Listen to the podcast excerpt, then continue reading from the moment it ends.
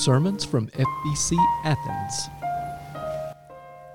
Welcome to the weekly podcast of the sermons from Sunday worship at First Baptist Church of Athens, Georgia. The title for the sermon from Sunday, February the 4th is Running on Empty. It is given by Matt Marston, Senior Minister. The scripture text is Mark 6, verses 1 through 13.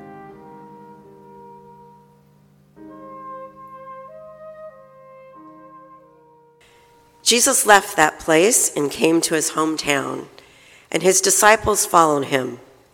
On the Sabbath, he began to teach in the synagogue, and many who heard him were astounded. They said, Where did this man get all this? What is this wisdom that's been given to him? What deeds of power are being done by his hands? Is not this the carpenter, the son of Mary? The brother of James and Joseph and Judas and Simon, and are not his sisters here with us? And they took offense at him. Then Jesus said to them, Prophets are not without honor, except in their hometown, and among their own kin, and in their own house. And he could do no deed of power there, except that he had laid his hands on a few sick people and cured them and he was amazed at their unbelief. Then Jesus went about among the villages teaching. He called the twelve and began to send them out two by two and gave them authority over unclean spirits. He ordered them to take nothing for their journey except a staff no bread, no bag, no money in their belts, but to wear sandals and not to put on two tunics. He said to them, Wherever you enter a house, stay there until you leave the place.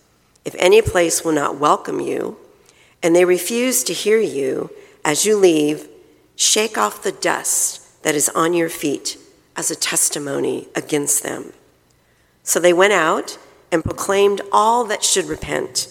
They cast out many demons and anointed with oil many who were sick and cured them. What does it take to ruin a picture? Not much, especially if it's a group picture. What does it take? Have you ever ruined a group photo? What does it take? Close your eyes, looking at the wrong place. If you have multiple phones out, you can, it can ruin the picture a long time ago, see, we didn't know we had ruined pictures because we would take them and get them back two weeks later and go, Our eyes are all red. Why?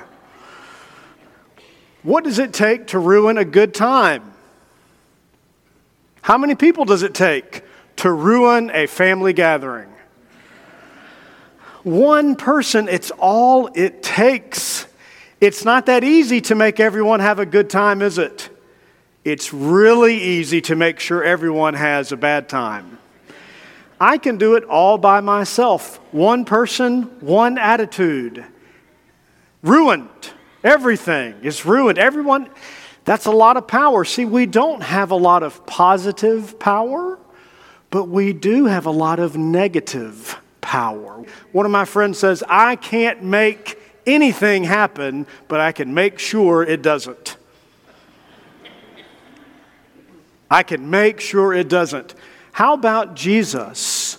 When he goes to Nazareth, his hometown, something wonderful is happening. His ministry of healing, of revitalization, of helping people come back to new life, to be restored in community. He's there and he's preaching and teaching in the synagogue. And what does it take to put an end to the good time? Just a couple of words carpenter, Mary's kid. We know his family. That's all it took was one word, a couple of words, a couple of phrases, and it dismissed him, and he was amazed at their unbelief. It's all it takes for us sometimes, isn't it? To shut down other people. All we need is one word, one label liberal, Trumper, and that's it. Back in our the heyday of our Baptist battles between two groups that became the SBC and the CBF, we had different labels for each other. Moderates called themselves moderates and called the conservatives fundamentalist. One word, and you were dismissed. Conservatives called themselves conservatives and called moderates liberals. One word and you're dismissed. That's all it takes. And in our society, it is so easy, maybe like never before, to dismiss people so quickly with a word. In our society, everything has become kind of gossip.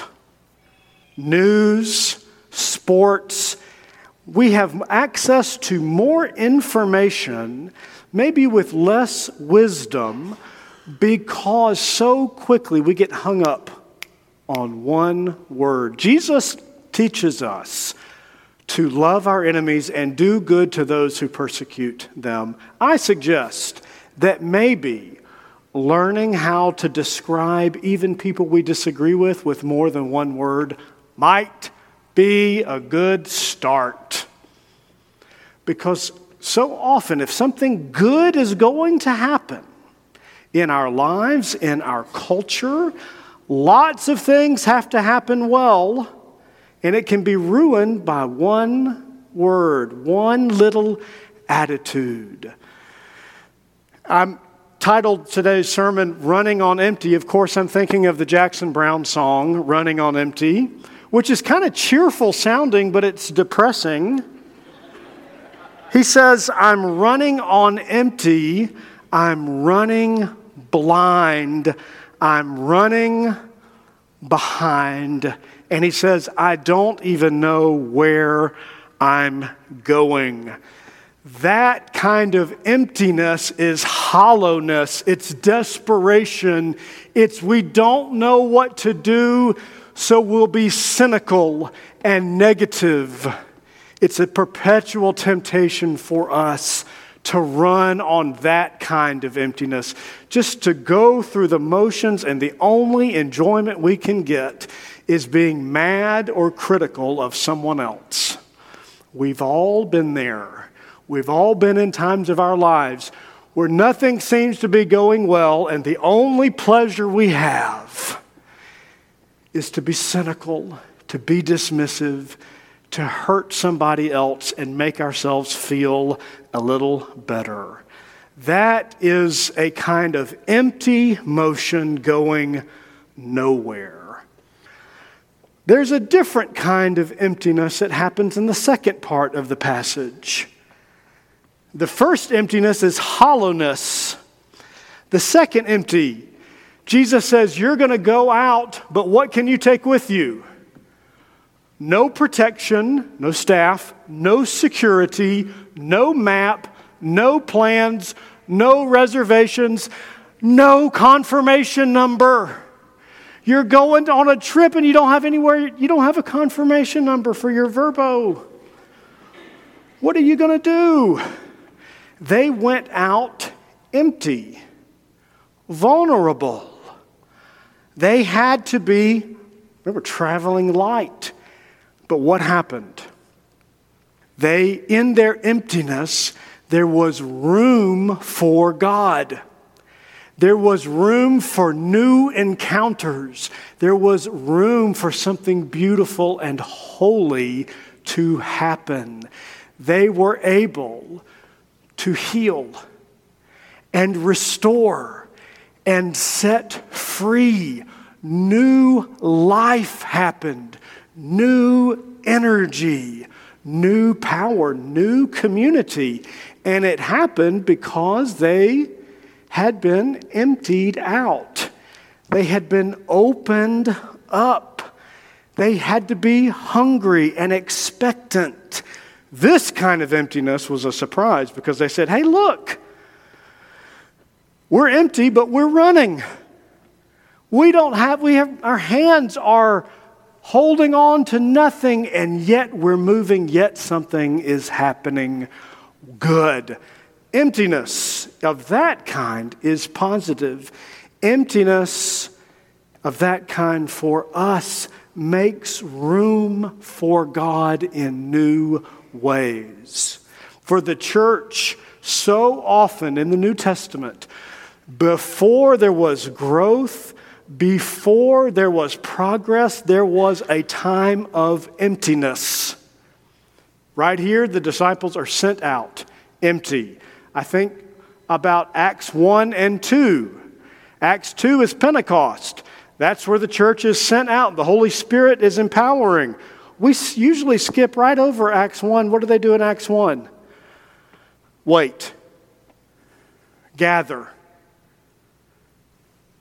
look at what they don't have, and open up to God. There's a new book by Andrew Root and Blair Bertrand called When Church Stops Working. We got a, a bulletin in the mail this week from uh, someone who was cleaning out family members' papers. A blessing that we give each other, isn't it? Stacks of papers to go through. And this bulletin was from 1923. Guess how many people were in Sunday school in 1923? Over 500 people. Over 500 people. Now, there was no TV and social media. Yeah, I know that. But a long time ago, have Sunday school, people would just show up. You know? Uh, choir directors remember the days when people would say, Here are the two Sundays that I'm going to be out this year. You remember that? Uh, now you are a wonderful regular attender. If we get one Sunday a month, thank you very much. But church has become rather difficult in our time. Even churches that grow and thrive very often are not making new Christians, but uh, shuffling the deck, shuffling the sheep, as they say. Churches, one church grows because another shrinks. What do we do in this time? And uh, Root and Bertrand suggest that through their reading of the New Testament, we do something kind of surprising, which is wait, listen, make room for God. Don't just fill our shelves with yet another strategic plan or yet another book from Saddleback about how to grow your church and this, you know, these 12 steps, and you've got it all figured out. They said, no, we need to learn how to wait on God, to let ourselves be emptied out. Now, what are the things that the church might need to be emptied out from? I think in order to become expectant, in order to become humble. Another phrase, another way to read this text the disciples are sent out empty, they're sent out humble. They're sent out clothed in humility. Well, the first thing we all can let go of as institutions and individually, how about our egos? How about our egos? Don't our egos get in the way? Can't we mistake doing good for doing things that are good for my ego? Have you ever done something charitable and nice and wonderful just so you could get the credit? Anyone besides me? I am a uh, recovering do gooder for credit aholic or something. We can let go of our idea, I think, of and concern about status and reputation. Do those things help us in our life together with God? Or can they get in the way? Our own plans See, we very often, we, it's good to plan, it's good to have goals, but so often our plans can, we can start to be more concerned about them than anything else.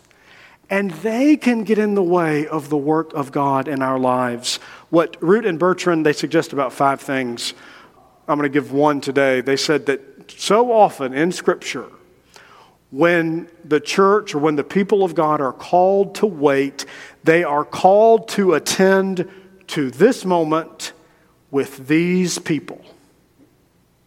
This moment with these people. What did the disciples do when they were sent out? They didn't have huge revivals, they didn't start massive nonprofits, they didn't fill up arenas. They went to a home and a neighbor and to that person who was sick and that person who was struggling with spiritual despair.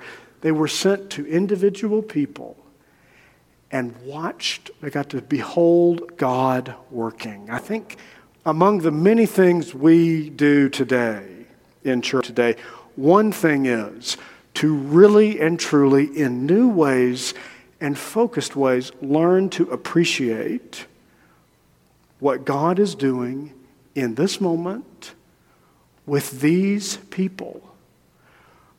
When I was growing up, in church, so often we weren't concerned about who was there, we were concerned with who wasn't. Where are they? What's wrong with them? Aren't we good? That, no, no, no. But when we attend to the work of God among us, even the work that God does to empty us out, to unclench our fists and have us drop whatever we've got, our staff, our purse, our reputation, our plans, our egos. That emptying out is a call to wait, to look for God, to trust that God will actually work, even if it doesn't look like what we thought it might.